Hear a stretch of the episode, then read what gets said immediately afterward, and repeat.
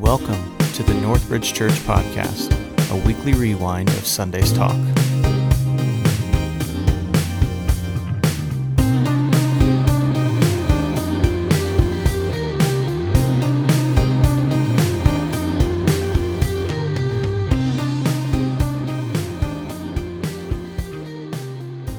you can take your seat.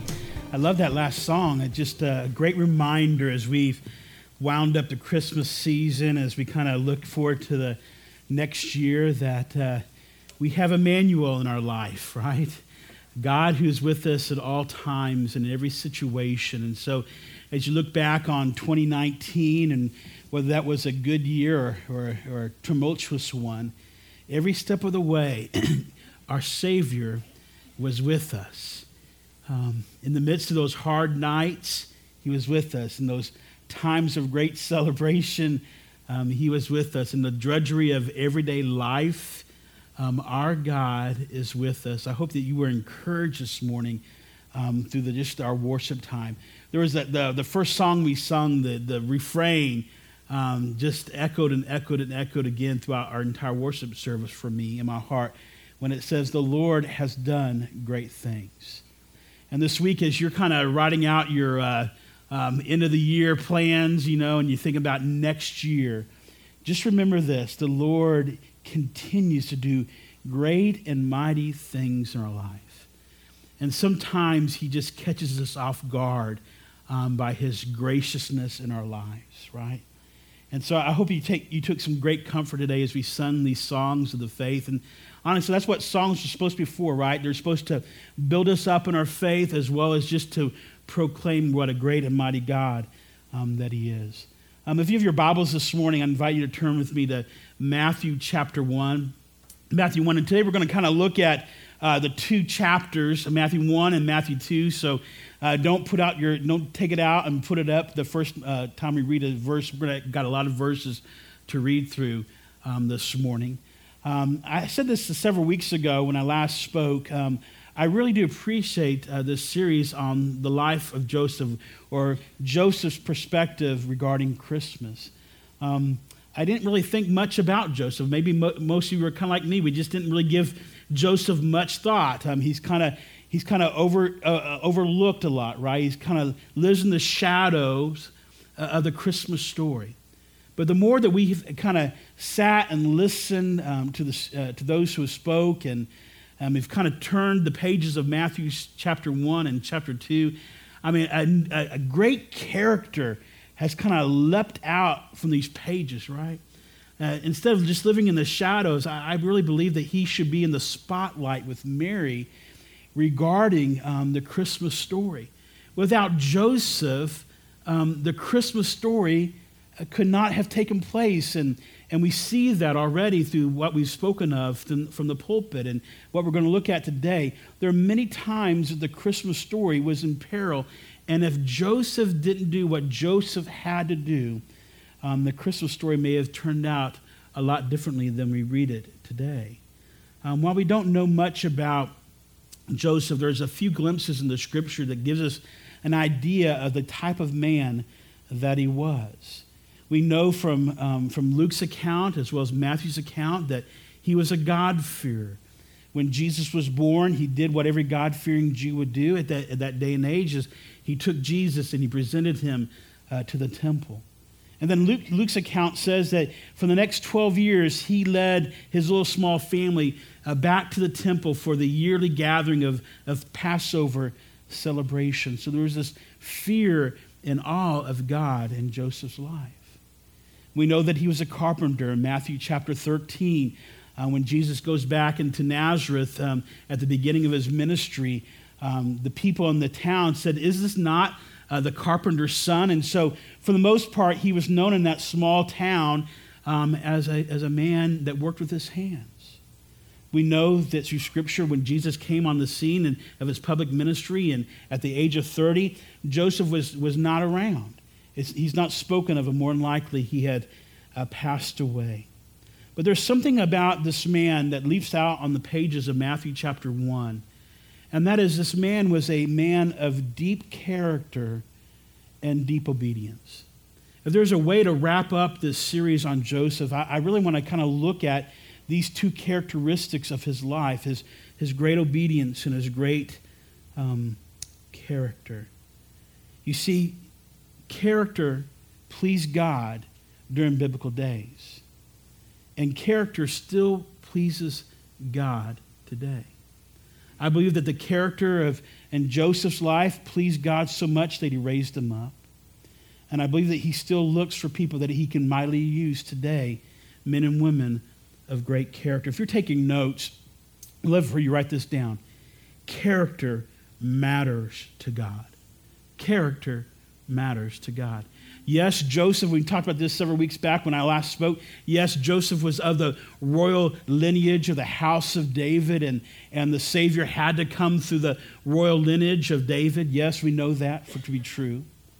And God could have raised anyone up in, in that lineage of David um, to carry that mantle for the Savior. But what, Jesus, but what God was looking for was also a man of great character. There is no way that God would have given the greatest gift that he ever has given mankind and place it in the hands of two individuals that lacked character or had marginal character. God found two, two, two teenagers that had remarkable character. And in his hands, he placed this God child for them to raise, for them to, to cultivate, for them to kind of shape his, his worldview as a baby. And he found some incredible parents in Mary and in Joseph. The first description that we're given of Joseph is found in Matthew chapter 1 and verse 19. And, and this is what it says uh, concerning his character. It says, And Joseph, her husband, meaning Mary, being a righteous man and not wanting to disgrace her, planned to send her away secretly. As a righteous man, he was known to be a man of sound character. So upright in character was Joseph that in the moment uh, uh, of the first hint of there might be a crisis, what did he do? He didn't run from the situation, but he ran into the situation and made the very best of the situation. He put Mary's circumstances above his own he, he went and he, he did as the angels instructed him to do. He went and he married her. And he took upon himself in that moment the ability to weather the storm of scandal that was soon to follow. Instead of running away from that which could ruin his reputation, he stands strong and he says, I'm just going to do my very best to make the situation as right as possible. There's a lot of things that took place in this moment when when God called Joseph that was completely out of his hands. He had to be reactionary, right? Everything, every time we see Joseph in this Christmas story, he's reacting to uh, a message that God has delivered to him. And every single time, he kind of stands to the call, right? He doesn't slink away, he doesn't shirk his responsibilities. He takes on for himself what God would want in a man of outstanding character. And this is what character looks like. Character, good character is this someone who is concerned for the welfare of others, and someone who does what is right, even when things don't go your way. That's the, that's the proof of sound character. And in Joseph, we find that that man in the way that he handles Mary and the way that he handles this, this announcement that she was, was, was, a, was a virgin, but yet carrying a baby from God. In every generation, we need men and women of great character. Men and women who place other people's first and their own needs last. Men and women who will go the extra mile and, and do what is right men and women who are, who are not only a sound character, but a sound character, they, they love people with a generous heart. They are, they're people who show kindness and concern for other people's needs. Men and women who, who choose to do what is right, even when in their own situation they gain personal loss, or maybe they're even misunderstood for doing what is right. Every generation needs people who will stand in moral light instead of straddling the line of, of what I would call moral decadence. And where do we find people of great character? I hope that it can be said of us in, in our generation, I hope that it can be said of us in this very room, that we who are followers of Jesus desire to be men and women of great character. Some say that we're going through some of the most tremendous, tumultuous times that we have faced as a society since the 1960s. And I think in many regards they have to be true. There are a lot of things that divide us, especially when it comes to politics. Some of us, um, we have social um, issues that we stand on that kind of divide us as well. Um, there are times in our, in our, in our society today that um, right and wrong, those lines seem to be so blurred that, that what is right is often um, condemned and, and what is wrong biblically is often elevated to this glorious uh, uh, uh, category or level, right? And so, how do we as, as Christians navigate those treacherous waters that, that society has dictated for us? What do we do in the midst of a, of a society in which those lines are increasingly blurred? Well, well, this is how we navigate it. We navigate it by, by being men and women of great and noble character. And where do we get this great and noble character? Is it, is it, is it, is it, are we just found with it? No, it's something that is developed within us. It, it literally means that when we walk with God, as we know our scripture, as we believe the scripture to be the very word of God and to be the very guide from, from God to our lives on how we ought to live our lives, when we live in such a way as we walk out our faith according to biblical guidelines, then we naturally become men and women of character. It's when we, we cultivate a desire within our hearts to be men and women who do what is right according not into our own eyes, not into our own understanding, but what is right according to God's word. And when we live that way, we begin to see how God uses great men and women of character. You see, when we desire to have to be men and women of character, we kind of we kind of pass that on to others that are around us. What would it be like if we were great men and women of character and we take those same values, those same biblical values, and we brought them into our family life? That we'd be willing to pass them on to onto our, our children, to teach them that what godly virtues are all about, that we model biblical character in our home. That we would be men and women who model biblical character in, in our workplace, that we would lead in our workplace by example, no matter what title or position you may hold in your, in your business, in your company, in your organization, that you lead by example. We need to be model, model, uh, model biblical character in our relationships, especially. And I think this is where um, we can see a tremendous benefit for the kingdom of God is when we model this great godly character and the generosity of our heart it spills out in our relationships. That we put those that, that we know those that we engage with on a daily basis we put their, them and their needs ahead of our own needs. That, that we, we don't spare our love for people. We don't spare our generosity towards people. We don't, we don't spare our time for people. Right?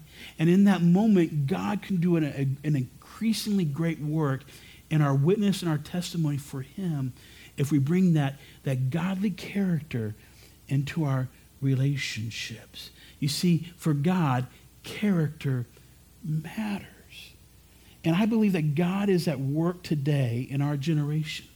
I believe that God is at work greatly in our society. I believe God is at work greatly in the world around us, right? Outside of the United States, all around the world, God is at work. And, and how's He doing it? He is doing it sometimes in mysterious ways. Sometimes He just shows up and does, does miracles on His own. But, but more importantly, what He does usually is that He raises up men and women to accomplish great things for Him. And who does he who does he choose? He chooses men and women whose hearts are fully engaged to his. We see this in Second Chronicles chapter 16, verse 9, where, where, where the Bible says, For the eyes of the Lord move to and fro throughout the earth, that he may strongly support those whose heart is completely his. What does he mean by that? He means that those men and women whose hearts are his, men and women who's, who follows after him, men and women who, who yearn for him to show up in their life, right? For Samuel chapter 16, verse 7, Samuel was, uh, was given an important task. He was given the important task of finding the first king over Israel. And what was God's instruction to Samuel in, in, in this passage? This is what the Lord said. The Lord said to Samuel, Do not look at his appearance or at his height or his stature, because I have rejected him. For God sees not as man sees.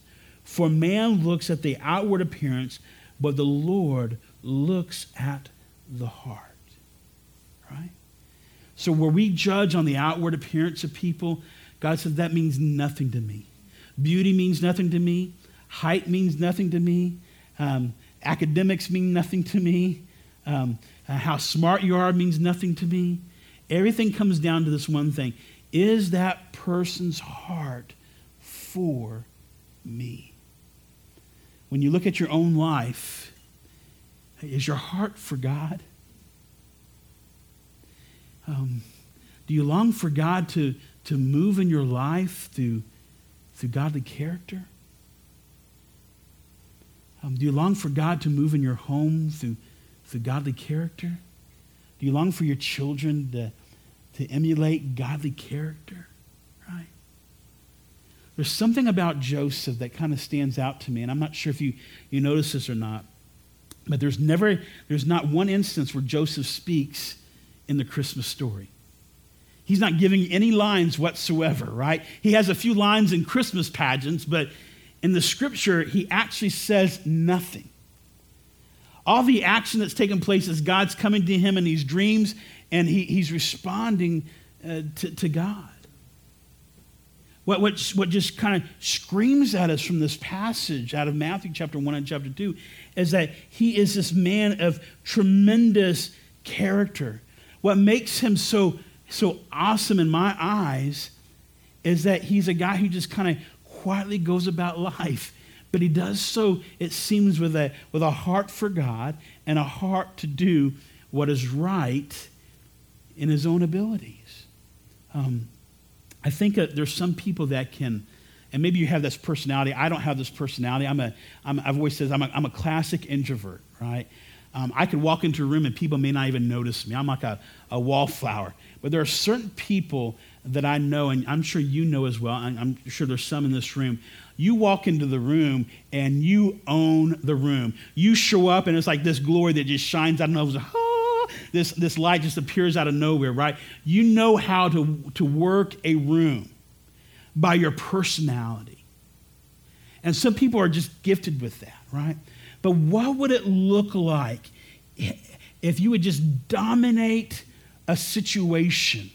If you would dominate um, people's lives, not by your personality, but by what you bring to the table in regards to character. What could God do um, to not only shape your life, but to shape other people's lives through your character.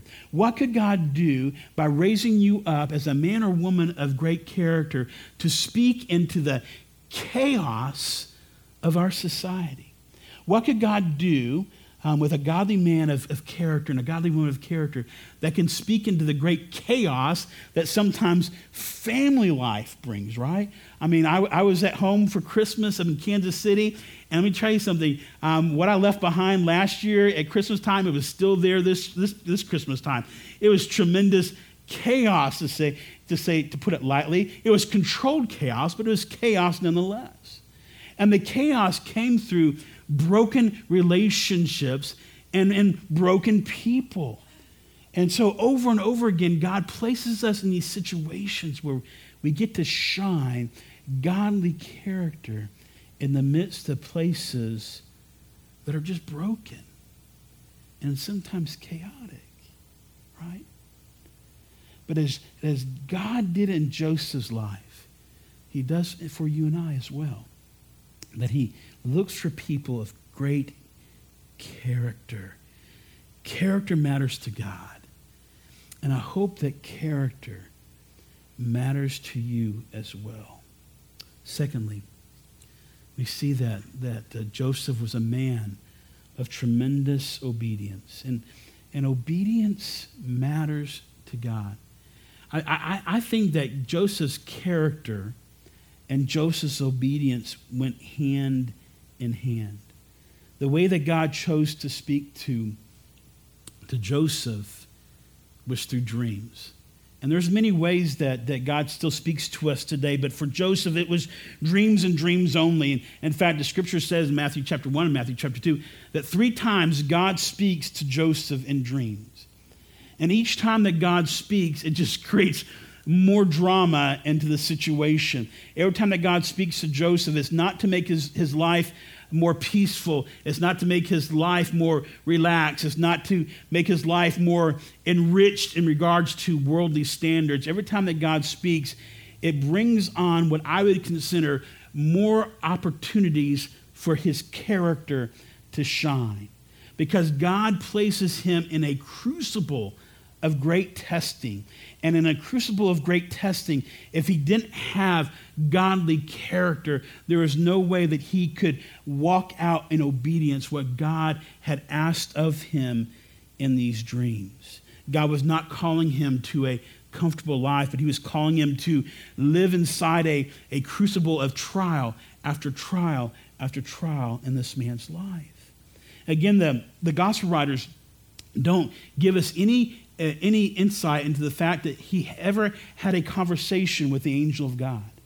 If you really took the time to investigate the, the Christmas story, the other two characters that had this, this interaction with angels, uh, Mary and, and Zechariah, they have this ongoing dialogue with the angels. You know, for Mary, Mary, she was pondering the things that the angel was trying to say. She was trying to figure out what he, what he meant by, by, by being a virgin yet having a child. And then you have Zechariah, who, who was dumbfounded that, that he and his wife Elizabeth, at so old of age, could actually have a child. And they were interacting with the angel, but it never gives us any indication that Joseph ever engaged the angel when he gave him these messages.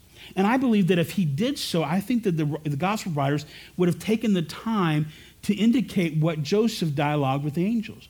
In other words, when these angels just showed up and began to speak and speak to him these visions from God, all Joseph did, it seems, was that he listened to what the angel had to say, believed what the angel had to say, and did what the angel asked him to do. So I think this is, this is a great insight um, for our lives today. If you really want to know the will of God for your life, the first step that you have to take is you have to, to discipline yourself to have a heart that listens for the voice of God. Just listen. Listen for Him. God still speaks today. God is not remote. God is not done working amongst his people. God is, God is actively engaged in the lives of millions of perhaps billions across this planet today, right? This is how God speaks to us. We know that God speaks to us through the scriptures. We know that God speaks to us through his Holy Spirit at work in our conscience. We believe, we believe that God still speaks to us through, through wisdom and discernment. When we have wisdom in our life, we, we, can, we can ascertain what, what God's will for us is.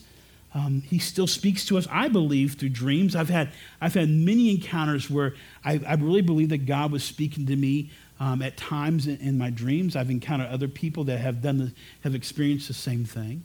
We know across the Middle East, uh, where the gospel is not present. Um, there are visions uh, of Jesus appearing in people's dreams, and they're coming to faith in him. So God is actively at work on many different levels in regards to how he speaks to, our, uh, to us today. And all we have to do is we just have to train our soul to know how to listen for him.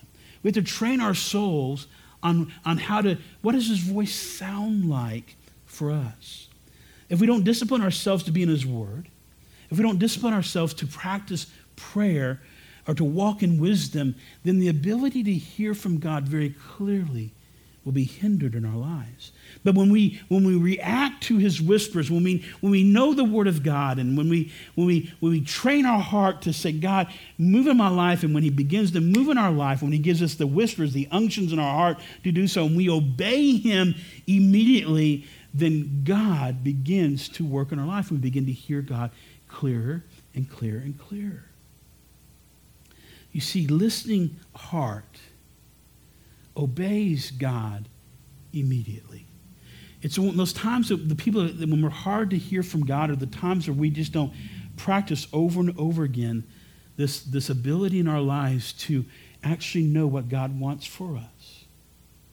And the more that we are in Scripture, the more that our hearts are bent towards God in prayer, I believe the more that we will understand the discipline of hearing from Him. Go to Matthew chapter 2 and verse 13 through 15. This is what I love about, about Joseph. We saw in chapter 1. Uh, the angel said, Go and marry, go and, and marry Mary. And what does he do? He goes out and he, without, without haste, he marries Mary, right? And he does it again in, in chapter 2. He immediately goes and does what the angel tells him to do. In verse 13, it says, Now when they had gone, meaning the Magi, the Magi had come and, and visited them. Behold, an angel of the Lord appeared to Joseph in a dream and said, Get up, take the child and his mother and flee to Egypt and remain there until I tell you. For Herod is going to search for the child to destroy him. So Joseph got up and took the child and his mother while it was still night and left for Egypt. He remained there until the death of Herod.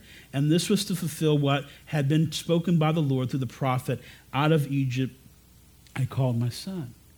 So, what had taken place is that, is that more than likely a year had passed by from the um, from the time that Jesus was born. And Matthew chapter 2 was a year later. The Magi had come from the, from the Persian area and they had brought these great gifts, and uh, gold, frankincense, and myrrh. And they had stopped by to make a little uh, uh, how, you, how you doing visit with King Herod on their way to see Jesus. And they spoke to Herod about the fact that there was a, a king of the Jews born somewhere um, in the Bethlehem region. And, and Herod says, Hey, you go find out who he is, send me word, and I want to go worship him myself. But, but it was all a trap because Herod was so jealous of this, of this new king that he wanted to kill him. And so he began to plot to kill Jesus. And so, and so in the middle of the night, after the Magi had left their gifts and they had gone back to their hometown, the, the angel of God came to Joseph and he warned them. He warned them, danger is at hand. Go now. And I love what it says in in verse 14, it says, while it was still night. In other words, he heard from, he heard from the angel of God and he, he went immediately. He packed the donkey. He put the gold and the myrrh and the frankincense and put the baby Jesus and Mary, and maybe they had a few uh, uh, utensils with them and the clothes on their back and on the donkey, and they headed out of town, right? I mean, there was no time for Joseph to say, now, wait a second, God, I need to know A, B, C, D. You know, where do I go when we go to Egypt? Who's going to meet us? How are we going to live? What are we to do? I mean, none of that's taken place. It was as if God says, go, and Joseph went immediately. You see, for Joseph in that moment, he had a small window of opportunity, and he had to take it, right? I mean, danger was at hand. Uh, Herod had already enacted his plan um, to kill uh, the Savior. And, and time was of great essence. Uh, flee now. And I love that word flee. It literally means he literally packed up and went. More than likely, they left things behind. You know, they couldn't pack it on the donkey, it wasn't going with them. No U haul back during those days, right? And off they went. There was a sense of urgency behind um, this command of God and, and the sense of urgency you see in his immediate obedience to this directive from God. And, and honestly, I think this gives us great, great insight into our own lives as well. There are times that God gives us these windows of opportunity, and if we don't hear his urgent unction within our soul to act upon it, that window of opportunity may close to you and I. Now, that doesn't mean that, that God forever and ever and ever will not work in your life if you, if you miss that window of opportunity. It just means that he has to recalibrate what he's going to do in your life. And maybe, maybe when you were not, were not ready to take on this, this urgency from him, this desire from him to work in your life, he passes you over for someone else. Oftentimes in our life, when God's at work, he just gives us this, this opportunity that, that may be there in this one moment, but in the next, it may be gone. So when God speaks, we have to have this sense of urgency in our own heart. An urgency that's not dismissive of, of wisdom. Urgency that's not dismissive of, of going and, and seeking wise counsel. But there's a sense of urgency that God says, I need you to act in this moment because there's something that you don't understand that's at stake, and this window of opportunity that you may not understand is going on here. And I don't want to miss this, miss this opportunity to bless those that, that you may encounter. Is there something that God has placed on your heart this morning? Things you've been toying with, maybe for months, maybe for several years. I don't know what it may be like in your life, but God has put something in your heart that you're just ready for God just to dispense with everything, all the, I'll take all the mystery away, right? And just give it to you. Maybe he, He's put something in your heart for you to do. And it's so strong within your spirit. And right in this very moment, I mean, you just feel this, just this, this heaviness, this desire to, to follow and do what God's told you to do. I guarantee there's someone in this room, or maybe that person's listening to us on the iCampus, that God has been speaking to you and there's a sense of urgency. And if that is the case, I encourage you, I encourage you to act upon it with all haste and see what God is up to, right? God is always up to something, and we ought to follow with a sense of urgency at times. So Joseph flees into an unknown future. And he does so by placing his full trust in the character, right? The character and the providence of God. We talked about how character matters because God has perfect character. And Joseph, when, when Joseph was told to, to flee into Egypt, a land he had never been before, knows nobody in Egypt. Now listen, we know that these, these two, Mary and Joseph, were very poor just eking out a living. I mean, to eke out a living in Bethlehem was hard enough, but, but to become refugees in a, in a nation in which they're foreigners to a language that's not theirs, to a, to a worldview that is not theirs, to a religion that is not theirs. I mean, to go and try to set up shop somewhere else, it's got to be very, very difficult. And I think this brings up a second point regarding obedience. Not only is there a sense of urgency behind obedience, but a listening heart trusts God when you don't understand everything, right? In verses 19 through 23 in chapter 2, Joseph receives the third uh, revelation from God. And this is how it went. Now, when Herod died, stop right there, been about a year. So they're, they're in exile for another year. So baby Jesus is one, and they head off to, to Egypt. Baby Jesus turns two, they, they return uh, to Egypt. Behold, an angel of the Lord appeared in a dream to Joseph in Egypt and said, Get up, take the child and his mother, and go into the land of Israel, for those who sought the child's life are dead. So Joseph got up, took the child and his mother, and came into the land of Israel. But when he heard that Archelaus was reigning over Judea in the place of his father Herod, in other words, Archelaus was just, just as terrible, just as evil as Herod was. He was afraid to go there. Then, after being warned by God in a dream, he left for the regions of Galilee and came and lived in a city called Nazareth. This was to fulfill what was spoken through the prophets. He shall be called a Nazarene. And so this is what I think is very fascinating about this passage is that while Joseph didn't understand what, what God was up to, what God was up to was God was fulfilling prophecy, right? Prophecy had to be fulfilled in order to, to validate who Jesus was and proclaimed himself to be as a savior of the world, as the Son of God. And so what Joseph didn't understand is that was that his obedience would be reflected for, for, for all the time all the time yet to come regarding the prophecy regarding Jesus himself. But for Joseph, there was a lot of unknowns for him and for Mary alike. Like I said, they were refugees. More than likely, how in the world did they survive for a year in Egypt? Well, well commentaries say that more than likely they took the, the gold, the frankincense, and myrrh that had tremendous value during that day. They sold it off, and more than likely, they lived off of the proceeds of these great gifts, which I still think that's, a, that's, a, that's another story in itself, fasting on the providence of God and the provision of God beforehand regarding these magi, right? And so, like I said, they're, they're not told where to go. They're not told what awaits them in Egypt. All I know is this, is that it's got to be hardship upon hardship um, that they face.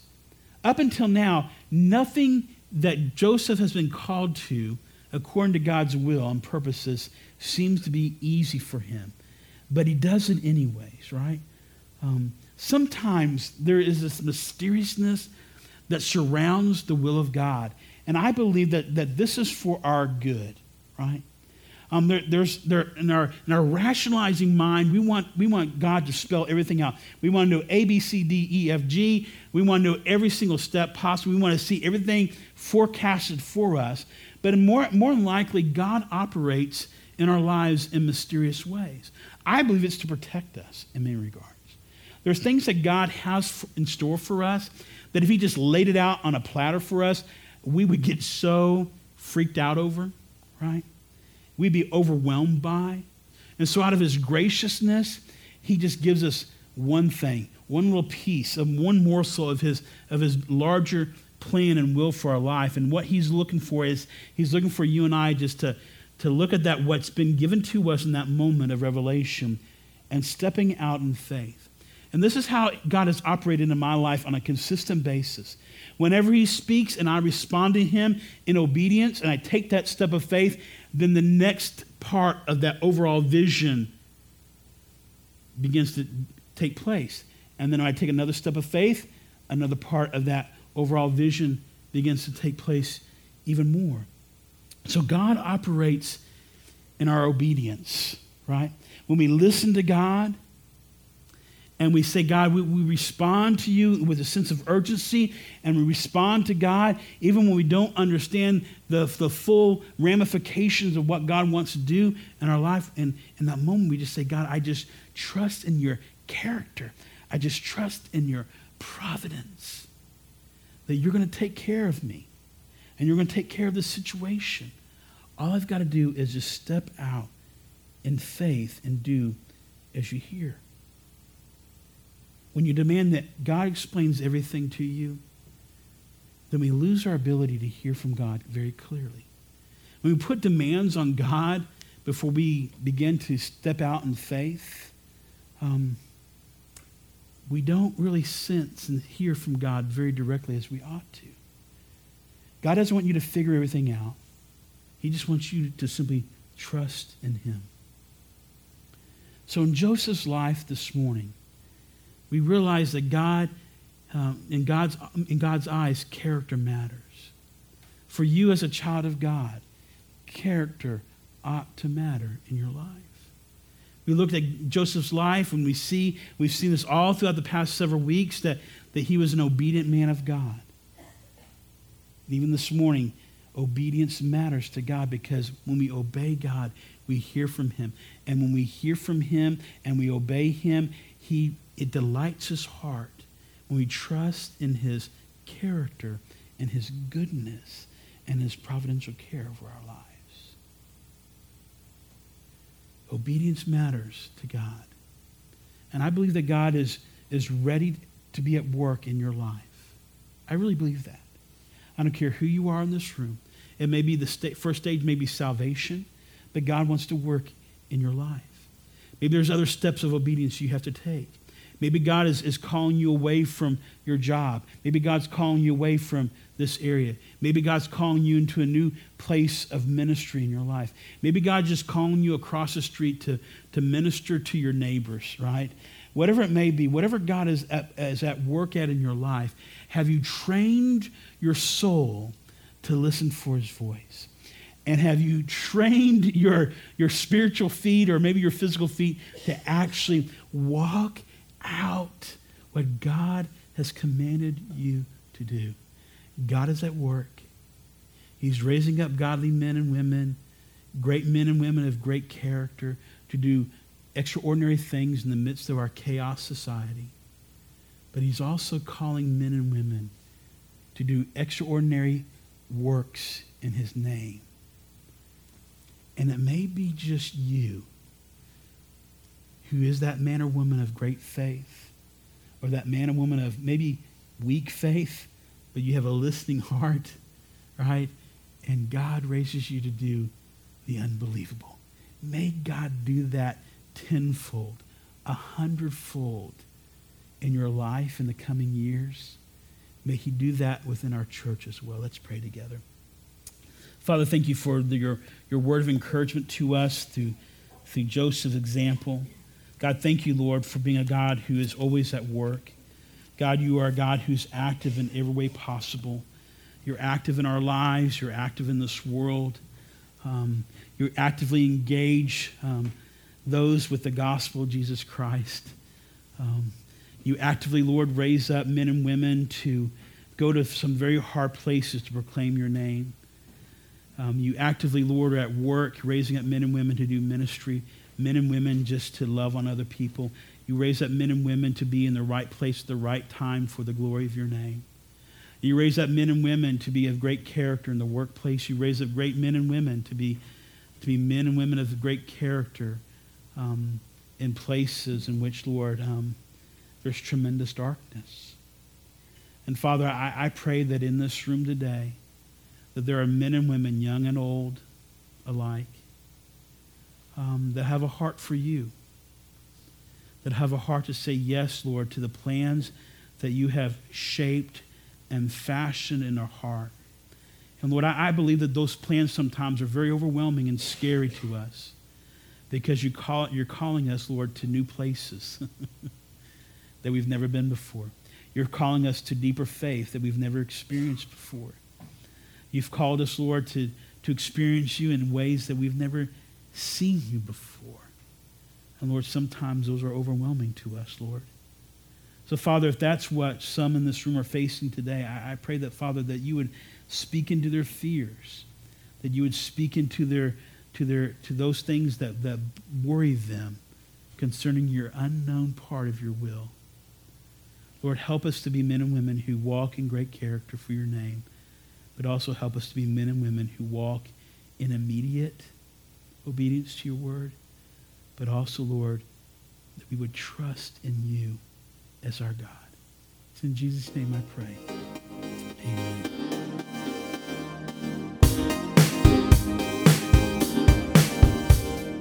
Thank you for listening to the Northbridge Church podcast. If you'd like more information about Northbridge Church, you can find us online at mynorthbridge.org.